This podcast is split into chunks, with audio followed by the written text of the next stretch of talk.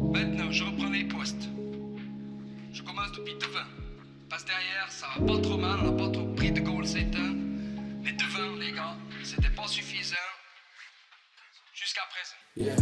À Fribourg, le sport est en plein développement. Si tu veux tout savoir, va sur Cirer le banc. Va sur Cirer le banc si tu veux pas cirer le banc. C'est le meilleur podcast, y'a pas eu mieux Jusqu'à présent. Une fois n'est pas coutume, ils sont deux, deux frères même, gruyériens qui est, à nous avoir donné rendez-vous aujourd'hui dans leur QG préféré à Estavanance, à Étape. Nicolas et Julien Barre sont à nos micros aujourd'hui. Salut les gars, comment ça va? Salut, ça va et toi? Salut. Julien, comment ça va? Bien, bah, parfait. Et comme d'habitude, hein, je suis pas seul, toujours accompagné de mon collègue préféré. Salut Romain, Salut Marius, ça va bien? Ça va et toi? Mais ouais, ça va nickel. Alors pour commencer, petite question, où est-ce qu'on est aujourd'hui? Ah, Ça c'est une question pour nos confrères, non Ah, c'est pour nous. Ouais, expliquez, expliquez dans quel endroit on est, pourquoi on est là. Alors là, on est, ouais, c'est un peu notre QG, donc c'est le café boutique étape à, Estavanance. En fait, c'est, c'est où je travaille. Et puis, c'est où on se retrouve euh, quasiment tout le temps pour faire des, des coffee rides pendant les entraînements et tout ça. Du coup, euh, c'est où on se retrouve tous les sportifs de la région. Donc c'est un lieu qui permet de faire quelques pauses lors d'une promenade, qui accueille aussi euh, pas mal de beau monde. hein. Je crois qu'on a vu aujourd'hui, il y avait quoi? Il y avait les frères Bussard, il y avait Maxime Lhomme notamment. euh, une sortie de haut niveau aujourd'hui pour vous. Ouais, alors aujourd'hui, euh, on appelle plutôt une sortie de cramé. non, on a vraiment roulé trop vite. Non, mais ouais, il y avait aussi, on avait Franz Kleiss, le champion de Belgique de marathon, puis Rémi Bonnet aussi. Du coup, ouais, ça a roulé bien vite. C'est qui qui a mis le tempo euh là, c'était beaucoup Iliane et Rémi quand même. Moi, j'ai passé un deux relais, mais après, euh, j'ai rebroussé chemin, j'étais trop cramé. C'est vrai Ouais, j'ai fait qu'une heure et demie avec eux. Après, euh, en haut, le col du Mittelberg, je suis revenu parce que trop rapide. Tu voulais être en forme pour ce soir Ouais, c'est ça. Ouais. Est-ce qu'on ose dire qu'ici, ça cire le banc? Ouais, Nicolas, comme il bosse, je pense qu'on peut dire qu'il tire le banc. non, je- non, ça va être souvent avec ça qu'il fait que tirer des cafés. Non, non, mais euh, non, ça va, ça va. Mais quand vous faites des pauses et vous venez ici, euh, c'est un petit moment pour cirer le banc quoi. Ouais, je pense. Qu'est-ce que c'est Cyril Ban déjà? C'est le banc. c'est- Ça, c'est la question qu'on pose, c'est quelle est votre définition de cirer le banc? La vôtre Alors moi, j'ai moi réfléchi. J'ai réfléchi, euh, vu que j'ai écouté les autres épisodes, j'ai réfléchi hier en roulant à qu'est-ce que j'allais répondre. Et puis euh, le soir, en regardant l'étape du Tour de France, euh, il y avait les sur Eurosport, ils sont ils sont quatre à tout le temps taper des théories, les commentateurs. c'est vraiment hyper drôle. Et puis à un moment donné, à un moment donné ils ont dit bon, euh, depuis ici c'est facile, on fait que cirer le banc. Du coup, j'ai dit bon, bah, ça ira bien, ce sera ma réponse. Et puis toi Moi, je pensais qu'à la base, c'était genre les, les remplaçants genre d'équipe de foot, genre qui, qui, qui, euh, qui jouent jamais, tu sais. genre qui restent tout le temps sur le banc et qui, bah, qui tirent des théories aussi, du coup. C'est un peu ça que je pensais.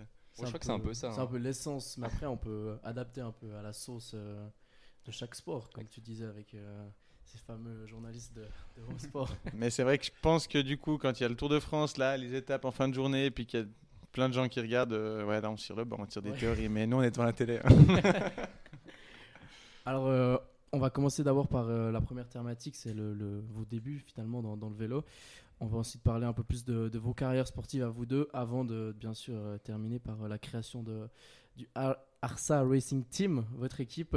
Et puis, ben, pour finir, Romain, la banquette avec une petite spécificité cette fois. Bon, on s'est donné à cœur joie, on- on a eu une très bonne idée, et puis, on va exploiter ça à la fin, vous verrez. On va pas spoiler. Du coup, ouais, pour commencer cette première thématique, euh, cette passion du vélo, euh, vous pouvez nous raconter un peu d'où elle est venue? Ah, elle est venue de bah, notre papa à la base. En fait, c'est lui qui a, depuis qu'on est né, il nous a mis, sur un vélo. Parce que lui, bah, dès les débuts du VTT dans le canton de Fribourg, il était là. Donc, il a un peu créé la Coupe fribourgeoise, etc. quand il avait autour des 20 ans. Du coup, euh, on a les deux, je pense, des, photos de nos premières courses à Grand-Villard à, à 3 ans. Du coup, on a vraiment tout de suite été mis dans le bain. Donc, euh, ouais, ça vient vraiment de là, je pense. Toi, Julien, ton premier souvenir à vélo, c'est quoi? Je sais pas si c'est vraiment des souvenirs ou plutôt des vidéos que j'ai vues, mais, euh, mais je me rappelle quand on construisait notre, notre maison à Sorens, moi, ça fait je pense, je sais pas, 12-13 ans, Mm. euh, il y a une petite vidéo où je suis sur, euh, sur le premier vélo qu'on a toujours, d'ailleurs le premier vélo qu'on avait dans la famille. Et puis, euh, puis ouais, c'est une vidéo de moi qui monte, euh, qui monte la pente. Et puis après, je voulais absolument voir la, la vidéo. J'allais chez mon papa et puis je disais, je veux voir, je veux voir. mais dans un souvenir, je sais pas. j'ai j'ai pas une monstre mémoire, donc euh, plutôt des, des vidéos qu'on a vues. ouais. Est-ce qu'à à vos jeunes âges, il y avait déjà l'occasion de faire du VTT ou c'était plutôt euh, du vélo de route? Non, alors on a toujours fait du VTT en fait. Euh, bah, les- Notre maman elle était pas trop chaud pour qu'on fasse du vélo de route parce que c'est assez dangereux sur les routes. Du coup, en fait, on a toujours fait du VTT. C'est vrai qu'avec le club, là, la pédale bulloise, on pouvait commencer déjà à 7 ans au club où, où ils nous apprenaient le VTT. Donc on a vraiment plus été toujours là-dedans. Ouais, Bon, le VTT c'est quand même un petit peu dangereux euh, suivant comment aussi. ouais, mais- ouais. Ouais, j'ai- jamais compris euh, non plus euh, la décision de, de ma maman qui veut absolument pas qu'on fasse des, des courses de vélo de route encore maintenant. Bon, c'est vrai que dans un peloton, ça frotte et c'est un peu dangereux, mais c'est vrai que des fois, tu regardes les parcours qu'on fait à VTT. euh, moi, dans ma tête, ça me paraît aussi beaucoup plus dangereux. mais ouais, notre maman veut absolument pas qu'on fasse du vélo de route. L'intégration dans un club, c'était à, à quel âge? À la- Vous parliez de la pédale bulloise, c'était à peu près à quel âge ça? Pas le droit avant 7 ans. Donc, je crois pour euh, nous deux et puis encore notre grand frère, ça a été direct dès qu'on pouvait à 7 ans. Même déjà avant, on essayait d'aller un peu, mais, euh, mais avant 7 ans, ouais, tu peux pas rentrer. Et puis dès qu'on pouvait, on, est, on a tous été, je crois. Mais est-ce que votre papa était impliqué dans ce club de la pédale bulloise? Oui, ouais, il a été président pendant 10 ans. Du coup, bah, quand on a commencé, il était juste entraîneur. Mais après, c'est vrai qu'il a pris la présidence pendant 10 ans, ouais, je crois. Du coup, euh, ouais, du coup, il était bien impliqué. Et quand tu commences à 7 ans dans un club de VTT, ça ressemble à quoi un peu les entraînements le- J'imagine que vous n'allez pas directement dans la forêt, quoi. Mm, euh, non, on a, bah, il y, a, il y a beaucoup, il y a beaucoup de groupes, groupes différents. Et puis un peu en fonction du niveau, euh, ils organisent un peu en début de saison euh, dans quel groupe tu vas et tout ça. Donc les têtes inconnues, je crois qu'au début il y a une initiation avec des petits obstacles devant, euh, devant la, la où c'est le rendez-vous un peu de tout le début des entraînements. Puis après ils définissent un peu euh, le niveau en gros que tu as et puis ils disent un peu le, groupe. Mais ça ressemble au début plus à des promenades où on va quand même beaucoup à Boulaire, mais aussi un peu sur les chemins, chemins graviers. Et puis c'est surtout... Ouais, tu discutes surtout beaucoup et puis c'est un peu plus ouais, une promenade, je pense, quand tu es, tout petit. Mais après, il y a, ils- on a des, enfin, il y a des entraîneurs euh, qui savent vraiment faire avec les jeunes et puis du coup qui apprennent, euh, bah, je sais pas, à clipper ou les, les trucs vraiment de base. Et puis après, tu évolues un peu au fil du niveau. Quoi. C'est quoi clipper? Clipper, c'est C'est les, pas le, c'est pas le VOC. les, C'est ça, les pédales, euh, les pédales à, à clip. Ah, T'as de- ok. ouais, voilà. Ok. Voilà. Clipper, ok, ouais. Clipper tout simplement. C'est à partir de quel moment que vous êtes, c'est passé, c'est devenu un peu plus concret pour vous, puis vous êtes passé de je fais du vélo tout simplement à je vais vraiment faire du VTT et de la compétition? Alors, bon, moi j'ai toujours fait un peu des courses, mais vraiment un peu plus freestyle, euh, pas trop de préparation et tout. Et puis c'était donc quand j'étais en deuxième d'apprentissage, donc en fait c'était assez sur le tard, je devais avoir 16-17 ans. Du coup, là où je me suis motivé à bah, prendre nutritionniste, entraîneur, tout pour euh, perdre du poids et puis euh, bah, m'entraîner plus pour être un peu sérieux, quoi, pas juste pour être là pour acheter du terrain. Mais toi, c'était un peu plus tôt, je pense. Euh, moi, c'est ouais, un, un peu plus tôt ben, quand euh, j'ai beaucoup fait de l'uni-hockey. En fait, notre grand frère a fait vélo après uni-hockey, puis on a, en fait, on a tous suivi la même chose. Et puis, euh, j'étais vraiment pas du tout motivé, genre d'aller aux entraînements à vélo et tout. J'avais vraiment pas de motivation, donc j'ai hésité à arrêter le vélo. Et puis finalement, euh, j'ai juste pas arrêté, puis j'ai bien fait, parce que la saison d'après, c'est l'uni-hockey que j'ai arrêté. Puis là, j'ai pris mon, un entraîneur personnel, donc Léo Lhomme, c'est mon cousin. Et puis, euh, c'était en 2018, je crois. Et puis depuis là, euh, depuis que j'avais un entraîneur euh, personnel, bah, en fait, ça m'a donné la motivation parce que j'arrive pas moi à me dire maintenant un samedi dire ah ben là je vais à vélo deux heures, ça j'ai pas envie. Du coup, si j'ai entre guillemets l'obligation, c'est pas une obligation parce que bien sûr je prends plaisir et tout, mais un peu cette obligation de devoir s'entraîner, bah, ça m'a motivé. Et puis c'est ça qui un peu qui m'a fait qui a fait que je devienne un peu plus euh, professionnel dans ce que je fais. Mais il y avait déjà des bons résultats au niveau suisse ou c'est plus euh, d'abord je prends un entraîneur et après ça me fait Mhm. progresser pour faire des bons résultats dans les compétitions? Non, les résultats étaient très mauvais. hein. Même au niveau Non. régional. Ouais, non, franchement, c'était pas bon. Et puis, euh, ouais. ouais, alors là, je parle pour moi, hein, parce que euh, le grand frère, par exemple, toutes les régionales, il les gagnait. Non, non, mais ouais, pour moi, c'était vraiment pas terrible.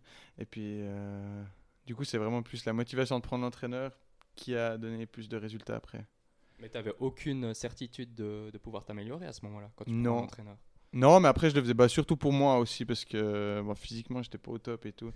Du coup, euh, je le faisais pour moi, me perdu pour essayer de s'affûter un peu et puis euh, bah, être un peu plus devant dans les courses et puis avoir plus de plaisir à les faire, quoi. Plutôt que pour les résultats à la base. Mais quand tu prends un entraîneur, une nutritionniste, forcément ça demande plus de temps, plus d'implication. Il y a aussi peut-être une charge financière là-dedans. Comment ça se passe? Bon, après, c'est. Bah, niveau temps, c'était bien adapté hein, au début, euh, vu que je faisais mon apprentissage et puis que les horaires n'étaient pas faciles. Euh, les entraînements étaient bien adaptés, c'est sûr, je m'entraînais pas autant d'heures que je faisais maintenant. Mais au moins, c'est structuré et puis euh, c'est suivi. Donc, si tu fatigué, tu fais moins. Enfin, tu regardes avec l'entraîneur. Donc, au moins, c'est suivi. Et puis, aussi, comme il disait, ça te motive à de toute façon rouler plus. Quoi. Donc, si tu as deux heures sur ton plan, ça te motive à aller faire deux heures et puis pas que, je sais pas, une heure après le travail. Quoi. C'est toujours des, propositions, en fait, même avec le nutritionniste, avec le coach, c'est comme il le dit, c'est on te fait une proposition de ce qui pourrait marcher pour toi, et puis après, de toute façon, t'adaptes. Tu fais jamais euh, à la lettre. Enfin, il y en a sûrement qui font à la lettre, et c'est sûr, ça, marche sûrement mieux, mais, mais ouais, c'est souvent ce qu'ils disent, c'est des propositions, puis après, tu, tu prends euh, ce que tu prends, quoi. Parce que c'était pas, ça n'existe pas les, les clubs de, de VTT Oui. Tu t'entraînes avec euh, des groupes Ouais, mais c'est un peu différent en fait. Il y a vraiment les, les clubs où, c'est euh, une à deux fois par semaine où tu vas en groupe rouler. Et puis euh, il y a les, les coachs. Bah, là, là, on s'entraîne euh, entre, et, ouais, entre 5 et 6 jours par semaine sur le vélo. Donc c'est quand même un, un step en plus. C'est bien, bien différent où quand tu fais 4 heures par semaine du coup avec ton club ou quand tu vas faire, je sais pas combien ça fait au total, mais à peu près 12-13 heures par semaine les... un peu en moyenne. Pour les uns de nous, maintenant Ouais. Ouais, un peu plus même, je pense. Ouais. Euh, bon, après, ça dépend. Moi, je travaille moins que, que lui. du coup, euh, du coup, je, peux m'entraîner plus, mais euh, ouais, en gros, minimum, je pense. À Fribourg, le sport est en plein développement. Si tu veux tout savoir, va sur Cirer le banc. Va sur Cirer le banc si tu veux pas cirer le banc. C'est le meilleur. On s'intéressera un petit peu à vos à côté euh, après. Là, on va plutôt parler euh, un peu de votre carrière sportive. Alors, on a vu que vous touchez à plusieurs sports différents dans le monde du cyclisme, avec le cyclocross ou bien le VTT. Pour les gens qui ne le savent pas, est-ce que vous pouvez décrire ces deux disciplines? Tu le cyclocross. Ouais, je pense, je connais un peu mieux. ouais, du coup, le cyclocross, en fait, c'est un sport qui, à la base, c'était un complément du vélo de route euh, pour l'hiver, pour continuer à pouvoir faire des courses. Mais maintenant, c'est vraiment devenu une discipline à part entière. Donc, en gros, pour ceux qui connaissent pas, c'est un espèce de, un espèce de vélo de route avec des pneus plus larges, euh, cran- avec des crampons. Et puis, qu'on, donc la saison, elle se passe d'octobre à, février. Donc, c'est vraiment le, complément de la saison d'été. Donc, euh, c'est plus un sport d'hiver qui se fait, au- mais, mais par contre aussi en boucle euh, sur une heure, euh, comme ça, quoi. Puis le VTT, euh, bah ça, enfin, c'est ce que tout le monde fait en fait, à peu près quand, quand on commence le vélo.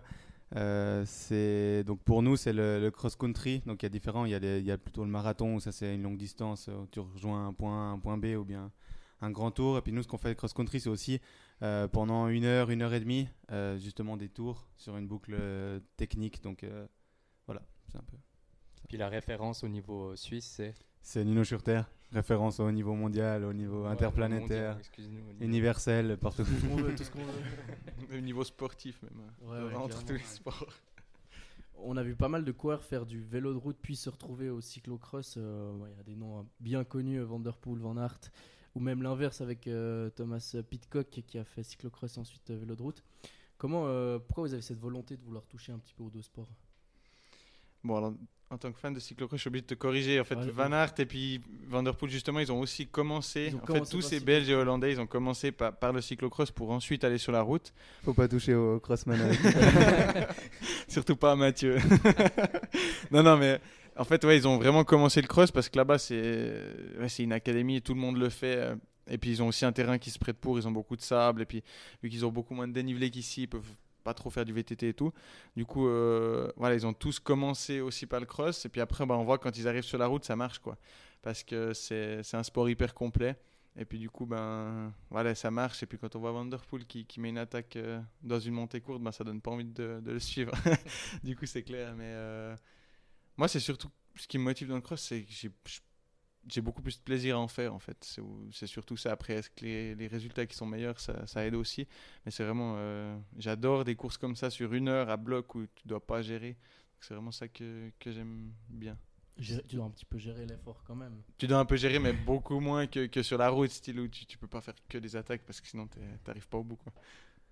C'est surtout été un peu euh, le changement pour toi avec. euh, Mhm. c'est une discipline un peu moins connue. Puis euh, quand il est parti euh, sur le cyclocross, c'est vraiment là où il a retrouvé une immense motivation. Puis qu'après, il a pu un peu évoluer quoi. Mais du coup, quand vous faites de la route, c'est vraiment par pur plaisir. Va pas toujours plaisir, entraînement plutôt. Entraînement, Ouais. ouais. Euh, ouais, après, moi perso, j'ai fait quelques, enfin, une course par étape avec euh, Talent Romandie, c'est la sélection romande. Euh, c'était justement avec une équipe justement comme, bah, comme un Tour de France. Euh, j'ai vraiment euh, bien aimé l'expérience, mais comme je disais avant, notre maman aime vraiment pas. Du coup, dans, dans la mesure du possible, euh, j'essaye d'en faire le moins possible. Mais euh, ouais, puis je prends quand même encore plus de plaisir sur, sur le VTT. C'est compliqué de rouler en peloton?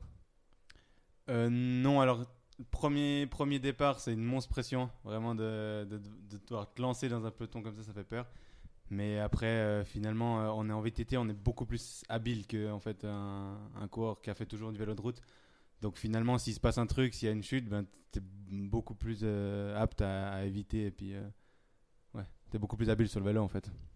Euh, en revenant sur le cyclocross, Nicolas, tu as participé à plusieurs euh, manches de Coupe du Monde en Italie, en Belgique, en France. Tu as côtoyé les meilleurs coureurs du monde dans cette discipline, comme ton idole Van Der Poel. Euh, comment tu te sentais par rapport à ça de, courir avec ces, énormes stars finalement? Ouais, alors c'est clair que c'est. Bah, j'avais commencé en U23, donc là c'est vrai qu'il y avait moins de moins de 6 stars. Mais les premières courses élites, euh, ça, ça mettait un peu la pression quand même avant. Euh, alors au début, ben voilà, moi j'allais faire des courses où, par exemple, Van Aert et Van ils n'avaient pas pas participé. Du coup, ben ouais, c'était des très forts quand même, hein, c'est clair. Mais c'était un peu moins impressionnant. C'est vrai que les deux dernières années, là, quand j'ai pu courir contre Van Aert et, et c'était ouais, les semaines avant, c'était quand même beau. Déjà de les voir sur la start list, c'est hyper cool quand même de bah, l'appel des coureurs, euh, il est en face de toi, il, genre il discute vraiment, vraiment au plus près quoi. Après c'est clair que dès que tu es appelé sur la ligne de départ et puis pendant la course tu penses plus parce que tu as autre chose à penser. Donc t'es pas trop impressionné mais, mais ouais c'est quand même euh, stylé de se dire que j'ai pu courir avec eux. C'était quoi le plus compliqué dans ce passage U23 à élite Bon, le niveau, il est vraiment énorme. hein. En élite, euh, bah, on a la règle, euh, c'est une règle euh, des 80%, ça s'appelle. Donc en gros, si on a 80, si le, on a 80% du temps autour du premier de retard, il nous arrête. Donc en gros, si le tour il fait 10 minutes et qu'on a 8 minutes de retard, on se fait arrêter. Mais comme en cyclocross, les tours ils sont super courts, genre 6-7 minutes. En fait, on se fait vite arrêter. En fait, donc on a la peine à finir les courses quand c'est des, des Vanderpool devant qui, tirent comme des malades, puis qui mettent déjà une minute au, Les deux, ils mettent déjà une minute, une minute trente au troisième. C'est vraiment chaud. Du coup, euh, ça, c'est le plus compliqué, ouais. Si je me souviens bien, je lisais dans un article de la Gruyère aussi que tu avais été emporté par la foule une fois une ces, ces Coupes du Monde, puis tu étais parti à bloc à bloc sur les, deux premiers tours, puis après en fait tu étais, cuit et puis tu plus pu. Enfin, tu étais mort pour le reste de la course. Ouais, ça, c'était pas. J'ai l'article d'ailleurs. on l'a, on l'a, épinglé ici. Ouais, alors c'est clair que. euh, En Suisse, c'est une chose, mais par contre, quand tu vas en Belgique, l'ambiance, c'est vraiment un truc de fou, quoi. Enfin, Julien, il, avait- il est venu avec moi, on est parti une semaine à Noël, l'année passée, euh, faire plusieurs courses. Et en plus, bah, il y avait le, le trio euh, Pitcock, Van Aert, Van Der Poel. Mais le, le public, c'est quelque chose d'hallucinant, quoi. Je- je- franchement, je compare toujours ça aux rencontres de jeunesse chez nous.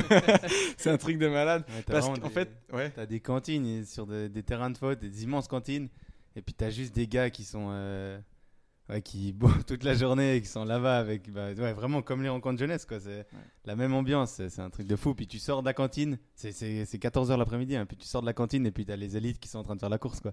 Les gars ils viennent, c'est incroyable. c'est 20 à 30 000 personnes bah, par jour, quoi. Parce que là-bas, euh, la semaine de Noël, sur, sur 7 jours, il y a 5 courses. Puis sur les 5 courses, tu as passé 20 000 personnes qui, qui viennent regarder et puis qui mettent le feu, en fait. Puis du coup, tu te sens obligé d'aller plus vite que ce que tu peux. Toi, Julien, tu es toujours en U23, ça t'a donné un peu envie de, de participer, à, de toucher au, au monde élite ou... Ouais, alors euh, bah là je suis en première année, donc c'est surtout pour euh, prendre un peu d'expérience.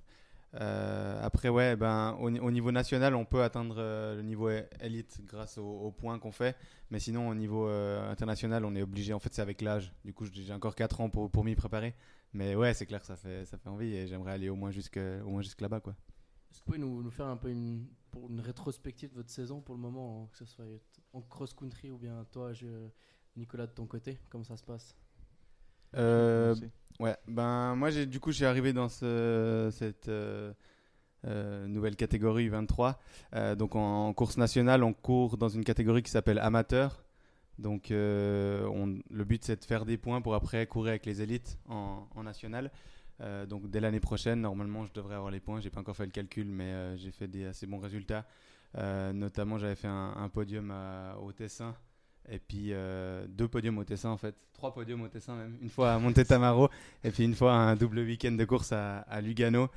Euh, donc ouais, ça s'est bien passé, ben, pris l'expérience que je devais prendre et puis réussi à me qualifier pour euh, les, mes deux premières coupes du monde. Donc à Lenzerheide en Suisse où c'était un peu moins une surprise on va dire parce qu'il y a un peu plus de place vu qu'on est en Suisse. Puis après la semaine d'après en, Autriche où là il y avait que quatre places délivrées par l'équipe nationale. Donc c'était vraiment ouais, j'étais vraiment content et un peu inattendu d'a- d'aller là-bas donc c'était vraiment cool. Comment tu as vécu justement ces, ces deux moments de, de coupe euh, internationale?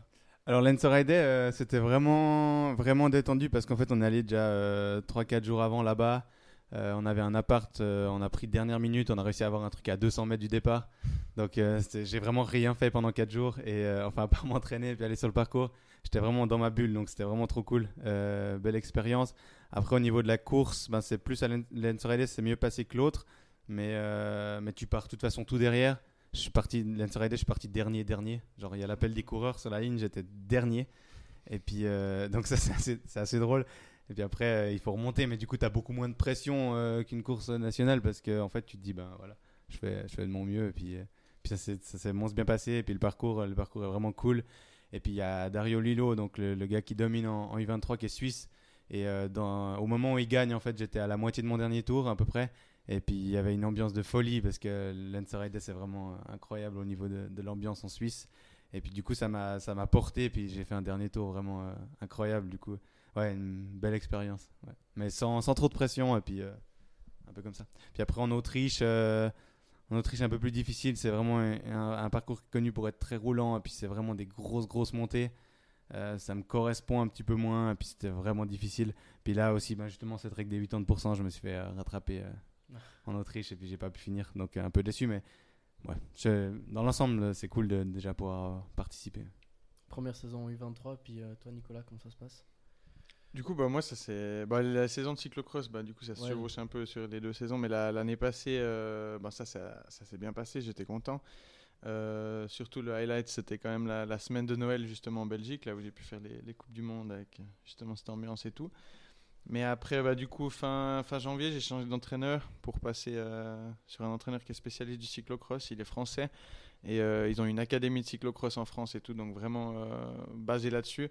Donc on, a, on, a on s'est clairement dit que la, priorité numéro une, c'était la saison d'hiver. Donc la saison d'été, c'était un peu, on la mettait un peu de côté. Donc on a dé- défini un, deux objectifs. Ben, là, en l'occurrence, c'était les championnats suisses à Montana. Mais en gros, je me préparais pas du tout pour ça. Mais j'ai vu qu'en changeant d'entraîneur et de technique d'entraînement, en fait, j'arrivais quand même à faire des meilleurs résultats. Et euh, bah, sur l'objectif à Montana, j'étais vraiment bien. Donc là, je suis, je suis content et puis confiant pour la saison d'hiver. Du coup, là, tu es en pleine préparation, c'est ça hein? Ouais, bah là en fait là je sors de deux semaines de pause où j'ai complètement coupé après la, la Bergy Bike et euh, là je reprends cette semaine. Donc c'était d'autant plus dur le, le tour qu'on a fait aujourd'hui. Et puis euh, du coup ouais là je reprends euh, sur beaucoup de fonds vraiment beaucoup d'endurance euh, beaucoup d'heures d'entraînement jusqu'à début septembre où la saison elle commence déjà en fait. Donc euh, Et puis cette saison de cyclocross, ce sera ton objectif, ce sera quoi? Participer à certaines manches de Coupe du Monde C'est quoi un petit peu ce que tu as en tête Alors l'objectif euh, vraiment numéro un, ce sera de, participer ben, là, sur le championnat d'Europe au tout début de saison. Donc en fait, il faudra arriver sur les quatre premières courses de la saison euh, déjà très en forme pour faire des bons résultats pour être dans la sélection. Parce qu'en fait, ouais, la Coupe du Monde, y a, on a six places, mais euh, si tu as envie d'y participer, en fait, si tu demandes et qu'il reste une place, ben, ils te prennent. Alors que le championnat d'Europe ou le championnat du monde, c'est des courses d'un jour, beaucoup plus importants, donc ils te prennent vraiment selon ton niveau. Donc s'ils veulent prendre que deux personnes, parce qu'il y en a deux qui ont le niveau, ils prennent que ça. Du coup, si tu es sélectionné, c'est vraiment que tu as franchi un cap et que tu fais partie des, meilleurs Suisses. Donc ça, ce sera l'objectif numéro un de la, de la saison. Et aussi, ben, plus tard, ce sera de repartir 3-4 fois en Belgique pour refaire des, des courses Coupe du Monde euh, comme l'année passée. Et de ton côté, euh, Julien, c'est quoi les, objectifs, les futurs euh, objectifs sportifs? Alors, euh, ben, pour l'instant, là, je vais partir faire un peu, un peu différent cette, fin, cette deuxième partie de saison parce que ben, courir en amateur, c'est cool, mais il y a pas, il y a un niveau moins dense que, que par exemple en junior avant ou bien avec les élites. Donc, j'ai décidé de deuxième partie de saison faire un peu différemment. Je vais partir au, Danemark avec euh, Mark Slinger, justement celui qui le propriétaire d'ici. Il est danois, euh, donc on va à Copenhague une semaine. Je vais bosser à distance, puis là-bas, on va faire deux courses euh, de gravel. Donc ça, c'est encore, euh, c'est comme presque comme le cyclocross, mais plus les courses plus typées euh, vélo de route. c'est un peu compliqué. Il n'y a pas assez de montagnes euh, pour faire du, du cyclocross, c'est pour ça. Ouais, c'est ça. Il n'y a pas assez de talus. Ouais. Et puis du coup, euh, ouais, je vais aller faire ces deux courses dans l'idée de, de me sélectionner pour les mondiaux de gravel qui auront lieu en, en fin d'année. C'est un peu moins élevé de, de sélectionner pour ça que pour, euh, par exemple, une coupe du monde, un championnat du monde de VTT. Mais du coup, ouais, d'aller un peu euh, gravel, c'est, c'est assez intéressant de découvrir un peu ce sport, qui est un- enfin cette discipline qui est un peu en train de, de monter. Qu'est-ce que ça pourrait t'amener justement le fait de peut-être pouvoir participer à, au championnat du monde de gravel? Euh, ben, au, au niveau sportif, je pense que c'est c'est pas forcément de pouvoir participer à ces mondiaux, mais d'aller faire du gravel, c'est- aussi quelque chose de différent. Ça se rapproche un peu plus de, de la route, mais sans que ce soit autant dangereux que la route, du coup. Ça plaît plus à ma maman. Et puis, euh, non, sinon, au, au niveau de l'histoire à raconter, c'est aussi une discipline un peu moins un peu moins connue ici. Donc aussi de pouvoir un peu raconter ce- cette histoire, ça, ça apporte euh, ouais, quelque chose de positif. Tu parlais avant, Nicolas, de la, la, la Bergy Bike. J'ai une petite question par rapport à ça. Début Geste, c'était la sûrement dernière édition. Parce que, euh, apparemment, il n'y aurait pas euh, une édition en 2024, faute de relève dans le comité d'organisation. Comment vous expliquez un petit peu cette baisse d'engouement dans cette discipline du VTT dans la, dans la région? Ah, c'est assez dur à dire. euh, c'est bah, un peu triste parce qu'on voit que toutes les courses, même les plus grandes courses comme le Grand Raid, il y a beaucoup moins de, beaucoup moins de personnes. Aussi au niveau bénévole. Et puis, ouais, c'est. Après, je pense que c'est des modes. Là, on voit que les, la mode des trails et tout ça, c'est quand même euh, plus là. Les gens, ils sont. Ils ont plus envie de faire des trails. Après, ça coûte aussi beaucoup moins cher. Le VTT, c'est hyper cher quand même. hein. Il faut se dire, si tu veux un bon vélo et tout, il faut compter plus de, plus de 10 000 francs. Et puis, il faut, il faut beaucoup de préparation. Alors que la course à pied, ben, il y a juste à aller courir en forêt. Du coup, je pense c'est aussi un peu ça la baisse d'engouement. Et puis, euh, puis ça vient aussi de plus en plus compliqué d'organiser des courses. Ça, c'est clair. On a vu, ben, moi, j'organisais le, Critérium à Bulle. Cette année, on peut pas faire parce que l'autorisation et tout ça, c'est super compliqué. Donc aussi, c'est peut-être un peu démotivant. Je sais pas vraiment si c'est pour ça, mais voilà, c'est peut-être une raison. Après, j'ai l'impression, ben, ben, on voit l'exemple avec, la course où maintenant c'est le trail qui prend vraiment euh, le dessus, tout le monde s'inscrit. Et euh, ben, on parlait du gravel avant, je pense vraiment que le, gravel, enfin, on a. Je pense les, les, les gens qui font des courses populaires, justement, ça, ça pourrait amener une nouvelle vague. J'ai pas envie de dire que la, la vague du VTT est passée parce que ce serait triste, mais je- et puis je, je le pense pas, mais c'est vrai peut-être d'apporter un peu un truc différent, un truc euh, qui est moins connu chez nous. Peut-être ça, ça peut redonner une vague. Je- Là, il y a une... Moi, j'ai l'impression qu'il y a une nouvelle vague qui arrive, c'est celle euh, du cyclisme vraiment route avec euh, un peu ce renouveau au niveau du Tour de France, avec la série Netflix et tout. Ça amène un, un- un public nouveau aussi, mais un public un peu différent. Après, c'est- c'est aussi dif- difficile, c'est moins accessible, je pense, pour euh, un monsieur tout le monde de devoir aller faire une course de, de vélo de route qu'une course de VTT. Parce que c- il y a justement cet aspect un peu dangereux de la route, il y a cet aspect aussi tactique. Je suis, je suis pas sûr que. Je sais pas. Je suis pas d'accord avec toi. Si non, je suis pas vraiment d'accord avec ça parce qu'on voit que les courses de route populaires, style un tour des stations ou des trucs comme ça, en fait, ça prend un monstre engouement. En fait, il y a, il y a des milliers d'inscrits euh, et puis limite des fois ils doivent refuser du monde. Bah, après, c'est clair, c'est populaire, hein, c'est pas des courses élites. Mais euh, je pense, ouais, ça motive beaucoup. euh, typiquement, bon, cette série Netflix, on n'a pas encore vu ce que ça donne parce qu'elle vient de sortir, mais on voit que les, nouveaux duels avec les coureurs qui nouveaux qui ont du punch, qui attaquent et puis qui vont qui vont de l'avant et puis qui attendent pas les, derniers kilomètres pour attaquer. Bah, je pense que ça motive les gens et puis les gens ils se disent ah bah j'aimerais bien faire ça quoi.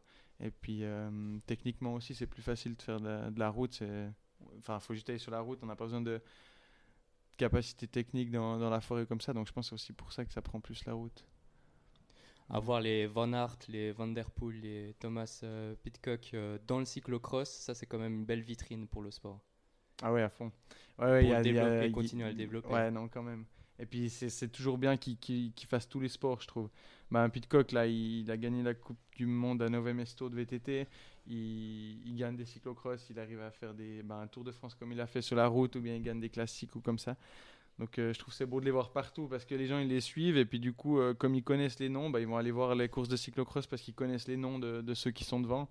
Et puis euh, même chose pour la route et, le VTT, donc je trouve ça c'est vraiment cool.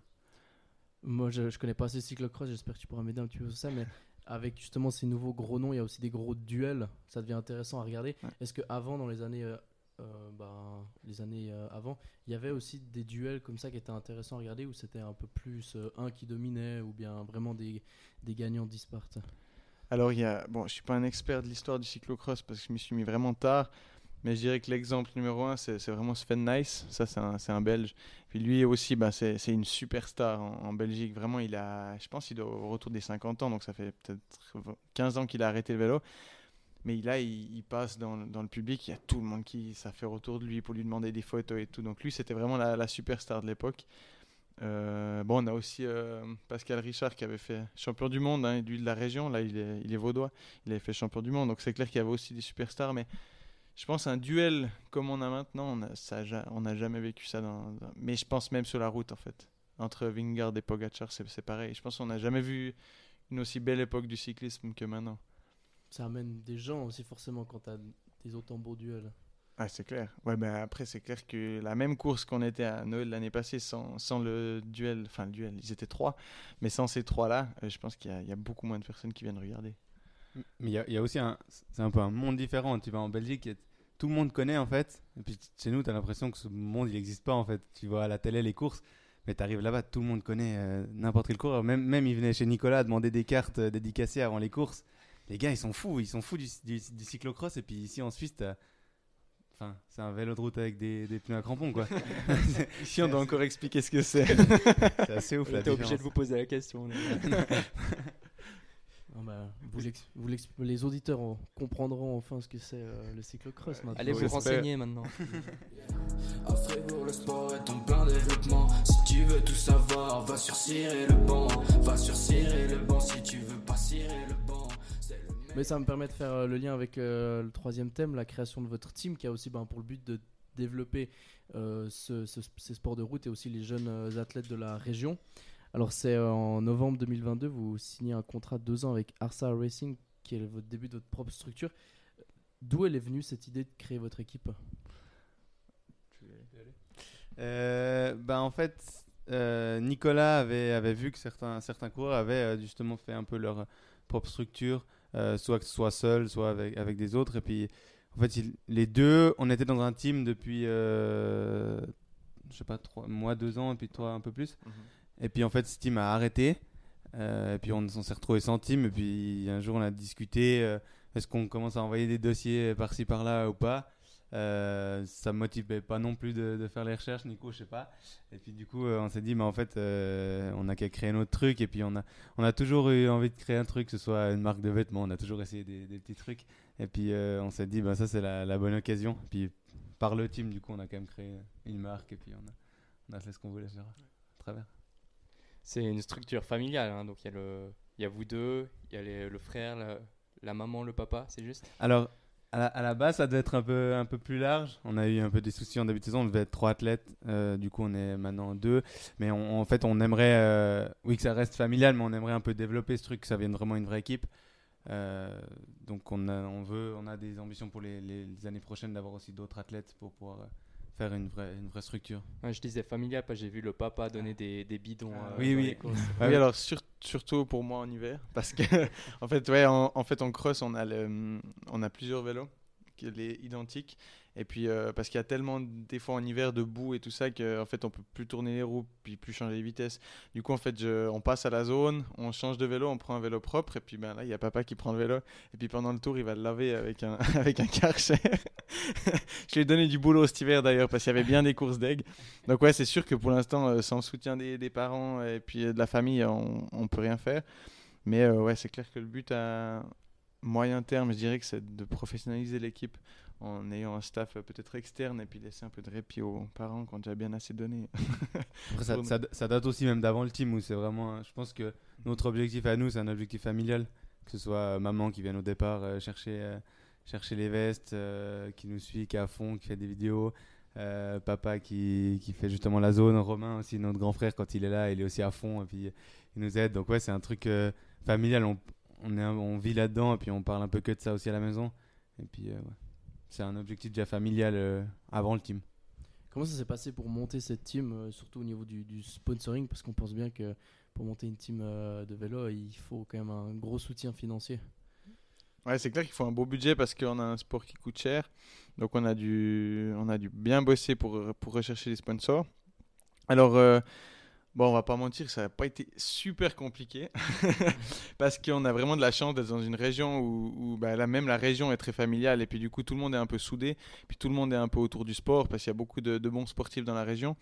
Donc vraiment, on n'a pas eu beaucoup de refus. Après, bah, c'est clair, on a, on a été voir des entreprises où on, où on connaissait les gens un peu, hein, où on a pu, pu négocier des contrats, mais franchement, ça, ils ont vraiment bien répondu et puis il faut vraiment les remercier pour ça parce que, bah, sans, ouais, c'est clair, sans, sans tous les sponsors qu'on a, en fait, on a beau vouloir faire l'équipe, mais on peut, on peut rien faire, en fait. Parce que concrètement, ils vous aident à quoi ces sponsors? Alors, c'est quasiment que de l'aide financière, hein. ça c'est clair pour, euh, bah, pour le matériel, vélo, ben, les déplacements, c'est clair. Quand on est sur les courses, on est souvent plusieurs jours, on doit payer les hôtels, les inscriptions, etc. Donc, ouais, ils nous aident vraiment euh, financièrement et puis euh, moins, euh, c'est pas du staff sur les courses, par exemple.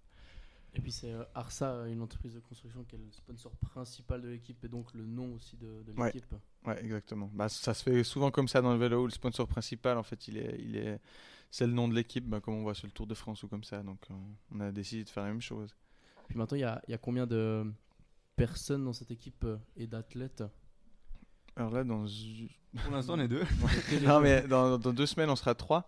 On va être rejoint euh, par Lucie Drou de Charmet. Elle, court maintenant pour le, pour le club de la pédale bulloise.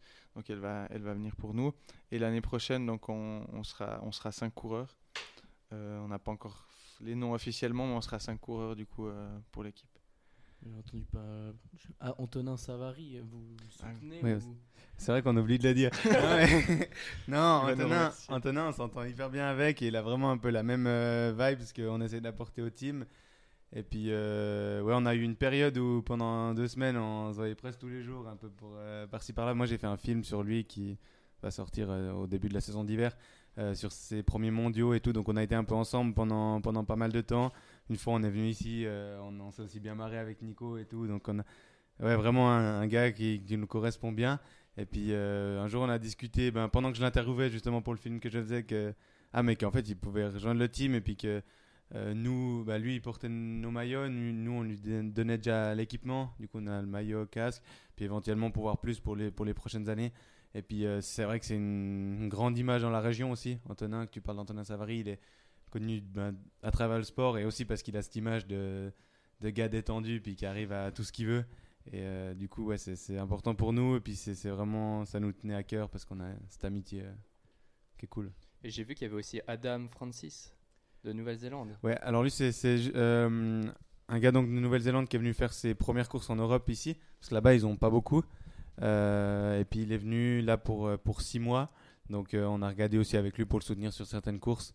Vu qu'on qu'on devait être trois athlètes et puis qu'on était que deux, on avait un peu encore du budget pour justement aider, aider des gars comme ça. On a aussi été bah, en Autriche, j'étais avec lui, sur, on est allé les deux à la Coupe du Monde et tout. Donc lui, c'est- temporaire parce que là, il a fait une course là, il y a deux semaines avec nos maillots. Ce week-end encore. Aujourd'hui, il était sur une course sur route. Puis après, il va gentiment repartir. Alors on verra. Peut-être qu'on veut essayer qu'il garde nos maillots l'année prochaine. Ce serait cool d'avoir un athlète qui vient pas là, mais qui est en, Nouvelle-Zélande avec nos, nos maillots. Ce serait, ce serait drôle quoi. Des, là les justement Antonin Savary puis Adam, c'est vous y rejoignent en tant qu'athlète ou c'est juste un soutien, euh, un soutien un peu différent?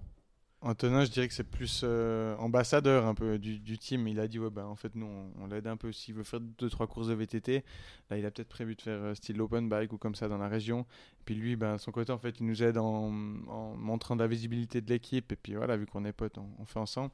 Mais Adam c'est quand même plus euh, plus athlète quand même que qu'autre chose. C'est vraiment plus pour l'aider sur les courses que qu'autre chose. Antonin, c'est pas un monstre officiel. C'est un peu parce que ça nous faisait plaisir à lui et puis à nous que- qu'il ait nos maillots quoi. Non, mais on te rassure, Antonin, t'es quand même un membre officiel. Oui, oui, oui. Il n'y a pas de contrat, mais il est, il est membre officiel. Là, là, vous parlez justement de, de porter le nombre d'athlètes à 5. En quoi c'est important justement d'avoir des nouveaux athlètes?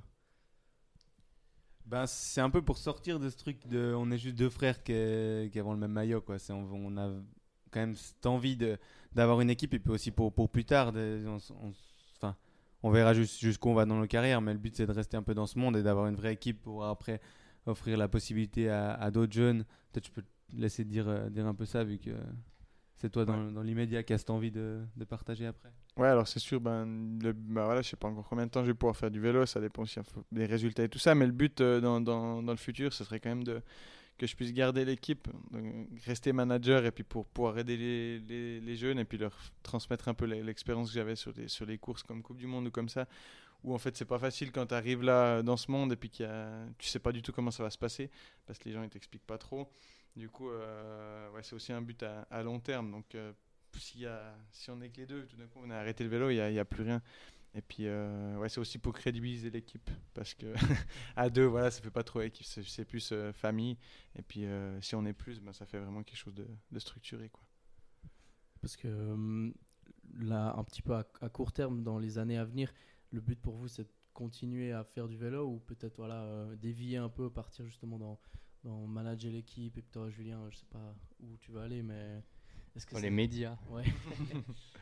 Euh, non, alors cette catégorie 23 où, où tu es 4 ans au même endroit, c'est un peu, je pense, le dernier moment de savoir si tu pourras euh, soit devenir euh, vraiment une bête et pouvoir en, vivre de ça.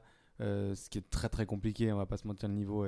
Enfin, les gars qui sont tout devant maintenant, ils étaient déjà tout devant à mon âge. Mais, c'est un peu les, années où je sais si je pourrais avoir après dans le futur quelque chose. Donc moi, je, regarde encore. Après, Nicolas, je peux te laisser répondre. J'ai vu que j'allais jamais être champion du monde. non, après, c'est clair. Bah là, bah, pour l'instant, j'ai beaucoup de plaisir et tout. Donc, euh, j'adore faire ça. Après, euh, ouais, je vais pas mentir. Je sais que je vais jamais euh, faire des podiums en Coupe du Monde ou, comme ça. Du coup, euh, bah là, je me suis un peu mis dans la tête une deadline sur cette saison de cyclocross où je regarde comment ça se passe. Justement, où je regarde si je peux avoir ces sélections dans les championnats ou comme ça. Et puis après, je pense en janvier-février, il va falloir faire un, bilan pour voir si on doit continuer ou pas. Parce que voilà, ça coûte quand même très cher. Et puis euh, continuer dans le vide pour rester au- aux places où je suis maintenant, bah, ça m'intéresse pas forcément. quoi. Et puis le but après, ça serait, tu sais pas encore, après Ap- ton bilan, euh, après- tu te dirigeras. Alors, continue, bah, déjà continuer l'équipe hein, quand Bosser même. un peu. Donc, euh, hein? Bosser un peu. Ah, ça, ça, je suis pas encore prêt. non, euh, bah là aussi, je vais commencer la formation JS là, pour, euh, pour devenir euh, le but à terme entraîneur de performance.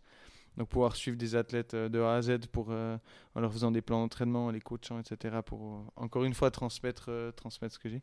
Donc, ça, si j'arrive à vivre de ça, ce serait top. Et puis sinon, euh, faut voir justement, là, je suis en train de réfléchir un peu déjà pour le futur. Ça nous fait une parfaite transition pour parler un peu de ce qu'on va faire professionnellement. Toi, Julien, tu es depuis quelques années chez Up to You. Euh, déjà, comment ça se passe? Quels sont tes plans? Alors, euh, le, plan de base, euh, c'est euh, commentateur sportif. Euh, Let's go. ouais, donc d'être de l'autre côté, euh, du coup de la, de votre côté dans quelques années. non, euh, ouais, c'est ça. Après, j'ai, ben, c'est un peu formation, un peu où tu dois quand même faire quelque chose avant. Et puis après, il y a le stage de deux ans. Je sais pas si vous devez savoir mieux Ouais, que moi comment ça se exactement, le passe. stage RP, ouais. T'as voilà. t'as plusieurs, euh, t'as deux chemins possibles, mais le, le Ouais. stage RP, le, le chemin le plus enfin, Un des chemins envisageables. J'avais été une deux fois justement à Radio Fribourg où, avec Valentin Danzy, j'avais discuté un peu, puis il me disait aussi c'était aussi le chemin le, le ouais, presque le mieux. Enfin, je sais pas après. Mais euh, voilà, du coup, euh, cet apprentissage de- d'interactif media designer, du coup, ce qui est tout dans la, dans la création un peu de contenu, ben, euh, chez Up to You, c'est réseaux sociaux. Je trouvais que ça, ça matchait bien ensemble, et puis j'ai toujours fait un peu des vidéos pour moi et pour Nico euh, à vélo. Du coup, ça, ça, matchait bien avec. euh, avec ce que je faisais euh, comme, comme hobby. Et puis je crois que c'est justement, c'est pour ça que j'aime me me mettre là-bas, c'est parce que ça reste mon hobby. Euh, un de mes clients euh, principaux, enfin un des clients principaux pour qui je travaille, c'est Gauthieron. Donc euh, je vais aussi le soir des matchs filmer. Euh, donc c'est des horaires un peu, un peu folles, mais c'est- hyper cool. Et puis c'est bah, presque plus hobby que, que vraiment un travail. Donc ça se passe hyper bien. Après pour la suite, je, je sais pas, j'ai fait euh, quelques piges pour, euh, pour la gruyère. Euh, bah, je suis en train de, de finir d'écrire euh, celle du, du trail charmé là. C'était toi très charmé. Ouais, voilà, exact. J'y étais l'année passée. et puis euh, et puis voilà, donc ça je teste un peu. Ça me plaît un petit peu moins que parler ou, ou filmer. Donc je pense plus tard soit radio, soit soit commentateur commentateur chez Eurosport. Tu l'as déjà fait, hein, à Gruyère Triathlon. Ouais, voilà, ouais, je- portait. euh. Bah, en fait, j'ai démarré, ben, comme il disait avant, il avait organisé le, le critérium de Bulle. Euh, puis du coup, ils avaient besoin d'un speaker. Et puis j'avais un peu la tchatch, donc j'ai été. J'ai fait du coup les trois ans euh, ça, mais j'étais jamais vraiment sorti du, du monde du vélo. Euh, J'avais fait une fois le trail charmé en vounette. Mais euh, ouais, déjà c'était le lendemain de mon anniversaire, donc j'étais un peu. euh, j'étais pas en monstre forme. Et puis, euh, et puis non, c'était pas le truc qui m'avait le plus intéressé. Peut-être je m'y étais aussi pas, pas assez intéressé au trail, je connaissais un peu moins. Puis là, j'ai dit, bon, je retente l'expérience une fois maintenant. Ça, c'était il y a deux ans, je crois, le trail. Ou l'année passée, je sais pas. Et puis euh, j'ai dit, ouais, je retente l'expérience d'aller dans un autre sport une fois avec le triathlon. Et puis, ouais, c'était vraiment cool, quoi. Je me suis vraiment bien renseigné sur le sport. Et puis, je crois, je sais pas, toi, t'étais là, tu pourras, tu pourras me dire si c'était Ah, moi, bien. je mais- confirme, c'était bien. ok, parfait. On sentait vraiment l'engouement, euh, la passion. Puis j'étais aussi avec euh, Baptiste Neuhaus, bah, un gars qui fait du triathlon, qui a aussi fait un bon résultat au Trail Charmé d'ailleurs. Et puis, euh, ouais, vraiment, c'était vraiment une journée plaisir, quoi. C'était vraiment cool. Journée plaisir, super. Moi, je savais pas du tout que tu faisais, que tu voulais faire là-dedans, alors c'est hyper intéressant. Ouais, ouais, du coup, oui, ouais. Toujours un peu. Depuis que je suis petit, j'ai, ben, mes voisins, ils ont dit d'ailleurs, de... quand je faisais du vélo vraiment dans, dans le quartier, je faisais le tour de France dans ma tête et puis je commentais, mais genre je gueulais dans le quartier. et puis euh, il y a un voisin, des... bah, il a dit, je sais pas si c'est vrai ou si c'est une légende, mais qui s'asseyait sur la terrasse et puis qui me regardait faire, quoi, parce que parce qu'il pouvait suivre ce qu'il y avait dans ma tête. Du coup, voilà. Je vais quand même balancer un truc. euh, il joue à la play sur NHL encore maintenant. Il fait les commentateurs dans sa chambre. Et, et le Tour de France, j'ai acheté le jeu du Tour de France euh, sur la Xbox et je- aussi je, je commente. Je fais des scénarios tout le temps. Puis même le, le soir avant, avant de dormir, quand je, je joue avec euh, mon équipe sur, sur le jeu du Tour de France le soir, je fais les interviews dans ma tête avant de dormir. Quoi. Encore maintenant. En petite mise en situation, euh, Pogacar qui attaque Vingard, euh, comment tu commentes ça? Je dois, je dois le faire. Ouais, maintenant. En plus, c'est méga pas facile, quoi, je veux dire. C'est qui C'est qui? Pogacar qui a- Pogacar qui attaque Vingegaard euh, en Scénario euh, impossible, la planche de Belfi. Il est Ah, bloqué des dans une moto juste après. Ouais. je, je- je me mets en situation. T'es vraiment dans le contexte en Là, plus. dans le Ça me stresse, ça me stresse. J'ai jamais fait ça avec un, un écran. Non, mais il te- il- c'est pas- c'est pas sympa ce qu'il te fait là. Ouais, non, non, mais je vais Défaut, faire. hein, Je vais commentateur sportif, c'est dans toutes les situations. hein. Je vais Ouais, faire. ch- Même chez Étape, je crois. Ouais, ouais, c'est clair. Vingegaard, Vingegaard qui, qui se regarde avec euh, Pogacar, Pogacar debout sur les pédales, c'est parti. L'attaque de Tadej Pogacar en haut de la planche des belles filles. Ouais, il a déjà mis euh, quelques secondes, il a décroché le maillot jaune. Voilà. Il n'y a pas la moto. Il Il n'y a pas la moto. n'y a pas la moto, mais vous avez, vous avez l'idée. Normalement, il y a Vous avez- Daniel Atienza qui répond. Ouais, Ouais, voilà. Ou bien Steve Chanel attaque. qui dit une connerie euh, sur Eurosport. Qui se fait engueuler après. qui se fait engueuler. Il y a la petite musique du quiz. Ah ouais. Non, c'était tip top. Bah bravo. Ouais, bon, merci hein, pour ce moment. Ouais, c'est le moment où t'as. Ouais. Ouais, les frissons. Bah, du coup, c'est ça qui se passe dans ma tête un peu tout le temps. Là encore, euh, bah, pas aujourd'hui. Aujourd'hui, j'étais trop cramé pour me le faire. Mais euh, j'étais au Tour de France avec euh, Maxime, mon cousin, là, et puis on a fait des intervalles. Puis j'étais dans sa roue pendant l'intervalle, donc au bout, et puis j'étais en train de me faire un scénario que qu'on était au Tour de France et puis que lui, puis je vais garder cette roue parce que c'est comme ça. Je pense que pour les intervalles, je me motive assez comme ça. Ouais. Il y a des l'année passée, je m'entraînais tout le temps trop fort parce que tous mes entraînements, je regardais pas le compteur et je me faisais des scénarios dans ma tête. Du coup, j'étais à l'attaque dans tout l'école et puis je me mettais à la mort tout seul. Donc euh, voilà. J'aime bien rouler tout seul pour, pour ces raisons. Ça, c'était un, un bon moment de, de banquette là. Là, j'ai bien aimé. là. À Fribourg, le sport est en plein développement. Si tu veux tout savoir, va sur Cirer le banc. Va sur Cirer le banc si tu veux pas cirer. C'est la transition parfaite pour notre jeu euh, de la banquette, je crois. Exactement. Fallait pas que ça soit une question trop euh, sérieuse à la fin. Non, non, non. Sinon, non. la transition, Sinon, elle c'est pas trop-. Sinon, la transition. Ce serait juste de découvrir ce concept de, de la banquette. La banquette. Bon, du coup, vous connaissez un petit peu des questions Moi, un peu ouais. décalées, on, on dira. Je vais m'adapter. Ouais, il va s'adapter. Donc là, on a, on a trouvé, on a une petite idée. Romain a eu l'idée. On a pris toutes les expressions avec le mot bar dedans. Ok, merci. Marrant, on nous a jamais fait de blague là-dessus. Non, mais ça tombe bien, on est d'accord. Non, non, c'est bien, c'est bien. Il y a, a de l'idée. Mettre la barre haute, qui a tendance, alors l'un de vous deux, à mettre la barre plutôt haut, dans, que ça soit dans, dans le sport ou n'importe quoi, dans la vie de tous les jours. Dur à dire. Je sais pas. Euh... J'ai pas l'impression que me, me mettre la barre haute, mais je, je fais beaucoup, mais pas vraiment haut, donc je dirais pas. mais- Je fais tout, mais à moitié. Non, je Ouais. fais tout en haut, mais je me mets pas de barre. Ah, c'est Peut-être moi pour le team. Dans les Ouais. visions futures, par exemple. Ouais, c'est vrai. Ah, donc Julien plutôt. Non, plutôt Euh, Nico, Nico, Nico, plutôt, plutôt Nico. Nico, ouais. Avoir un coup de barre, c'est lequel qui a le premier coup de barre en soirée? Oh, ça, c'est toi. T'es tout le temps fatigué. Ouais, je suis assez fatigué. Bah, je bosse beaucoup aussi. Et puis, euh, même quand je suis pas au boulot, je bosse aussi pour d'autres trucs. Donc t'es en train de dire que Nicolas il bosse pas. Nicolas tire Il, des cafés. il dit ça à longueur de journée. il dit ça à longueur de journée. Non, non, non, mais on rigole, on rigole, mais en vrai, euh, s'entraîner, c'est aussi s'entraîner comme il s'entraîne euh, à côté d'avoir un, un métier même à 60%, c'est aussi un travail. Euh, mais ouais, je suis, je suis assez vite euh, fatigué. C'est lequel qui, a- qui est le plus, enfin, plus propice à avoir un coup de barre en, en pleine course? Ouais, difficile. Aujourd'hui, à l'entraînement, c'est bien moi, je crois C'était qu'avec bien toi aujourd'hui. hein. Non, euh, moi j'en ai, j'en ai eu beaucoup. Ouais, j'en ai eu pas mal quand même. Sur les, sur les courses plus longues qu'une heure et demie, euh, wow. c'est rare, que je finisse bien. C'est rare que je finisse bien. Non, en vrai, euh, ouais. Donc je pense que c'est moi quand même. Avoir barre sur quelqu'un. Je sais pas ce que ça veut dire. Avoir l'avantage sur quelqu'un. Qui a Ah. l'avantage sur quelqu'un.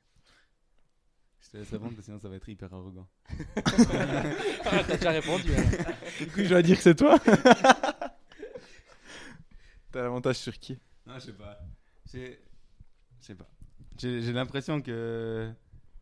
Que j'ai bien, au niveau professionnel ou comme ça, que j'ai bien. Je sais bien où je vais aller et tout ça. Puis ça, je pense que c'est un avantage. Puis au niveau sportif, du coup, c'est Nicolas. Ouais, on va dire J'ai ça. l'avantage, je sais pas sur Je sais quoi. pas. mais- Je sais pas trop. Ça, c'est dur à dire. Se taper des barres.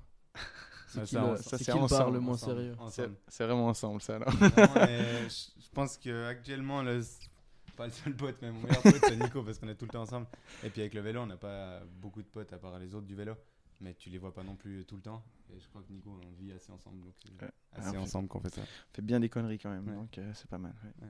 c'est pas souvent sérieux Qui est un pilier de barre. Un alcoolique.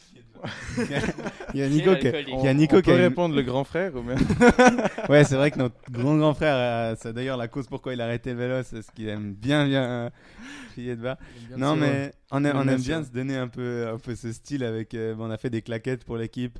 Et puis euh, il y a Suze, Nico, il adore la Suze. Et puis ils ont, sorti, ils ont sorti des Suzes sans alcool.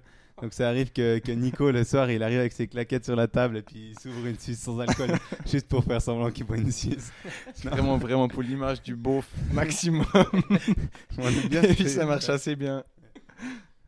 Sans alcool. Sais, J'ai pas entendu qu'il y a des suces Non, ils ont fait des suces toniques, euh, c'est pas mal. Ouais. Alors moi, je, je Ouais, trouve ça ouais. dégueulasse. Après, il y a le désavantage du goût de la Suisse qui est pas incroyable, plus le désavantage. Enfin, il n'y a pas d'alcool, donc ça sert vraiment à rien.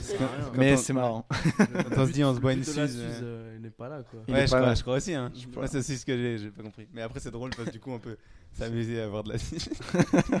On peut lancer un débat parallèle. Suce coca ou aigné Ah, Aigné. Ah, Lui, c'est Ah, Aigné. Alors, ça a été. Ça a été on n'est pas du tout là pour parler de ça. Mais ça a vraiment été. le public cible. là, là, on sur le banc. Là, on sur bien le banc. Ça a été Suisse Coca. Et puis, depuis que j'ai découvert la Suze Aigné, le lendemain, t'es quand même bien mieux. Suzley. Suzley. Suzley, Non. j'ai goûté une fois. Suzley, j'ai goûté une fois. J'ai demandé ça au bistrot parce que je trouvais encore une fois ça trop marrant. Mais ouais, mauvaise expérience. Je crois que Romain, a- on n'a pas besoin de te demander, mais je crois que t'es pas trop suce toi. non, mais moi, je viens de la, de ville. ville. Ouais, alors, c'est Ouais. vrai que j'étais. Plus cocktail. plus Morito. ouais, c'est vrai que c'est vraiment que chez nous, je crois. Bah, c'est que chez les gros beaufs. Mais, per- mais personne Bien connaît. dit. Genre, ma copine, elle est suisse allemande, ne connaît pas la Suze. Moi, je l'ai fait bien apprendre. Bah, en fait, c'est bien connu euh, à Hongrière, en Valais, puis euh, dans les régions un peu Jura France, aussi, ouais. ouais. Mais sinon, euh, Bah, on reviendra pour un podcast sur la Suisse. ouais, voilà. C'est méga marrant parce que quand, j'ai- quand on a créé ça, euh, je pensais pas du tout qu'on avait parlé pendant 5 minutes dessus. Non, non, moi non plus. C'est ça. J'adore. Non plus, mais c'est ça la beauté aussi. Un, un vrai dimanche soir comme on aime. C'est clair. Bon, je crois qu'on peut.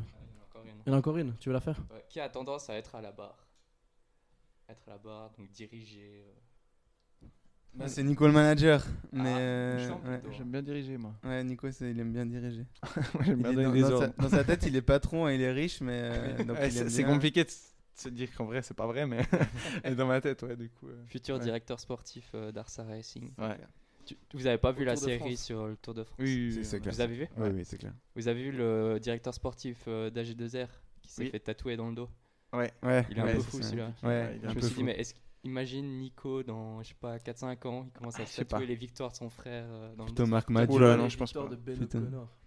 Hein Les victoires de Ben du coup, il n'y en a pas beaucoup, là. Non, mais si on a une équipe plutôt genre style Lidl Trek, en tout cas au niveau du, du design, avec Ah ouais, les, Lidl les maillots, ouais. toutes les couleurs, ouais, vraiment. Ouais. Plutôt ça que AG2R. Moi, J'aime bien IF et Post.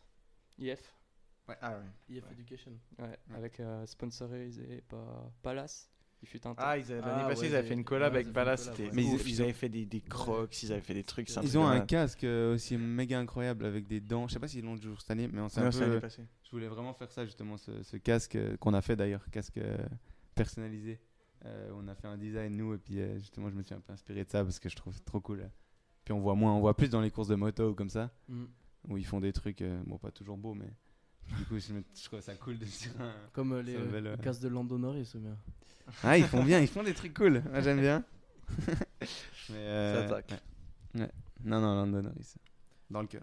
Bon, je crois qu'on arrive au terme de cet épisode. euh, On a vraiment bien ciré le banc pour le coup. Ouais, on a bien le banc. C'était c'était cool, c'était intéressant. Permis de découvrir un peu plus euh, cette discipline du cyclocross, du cross-country aussi, qui est un petit peu moins connue dans la région. Mais euh, voilà, ça, on en parle. Et puis, euh, en tout cas, on vous souhaite bonne chance pour euh, ta saison euh, de cyclocross, Julien. Et puis toi pour la suite. Nicolas. Euh, pardon, Nicolas.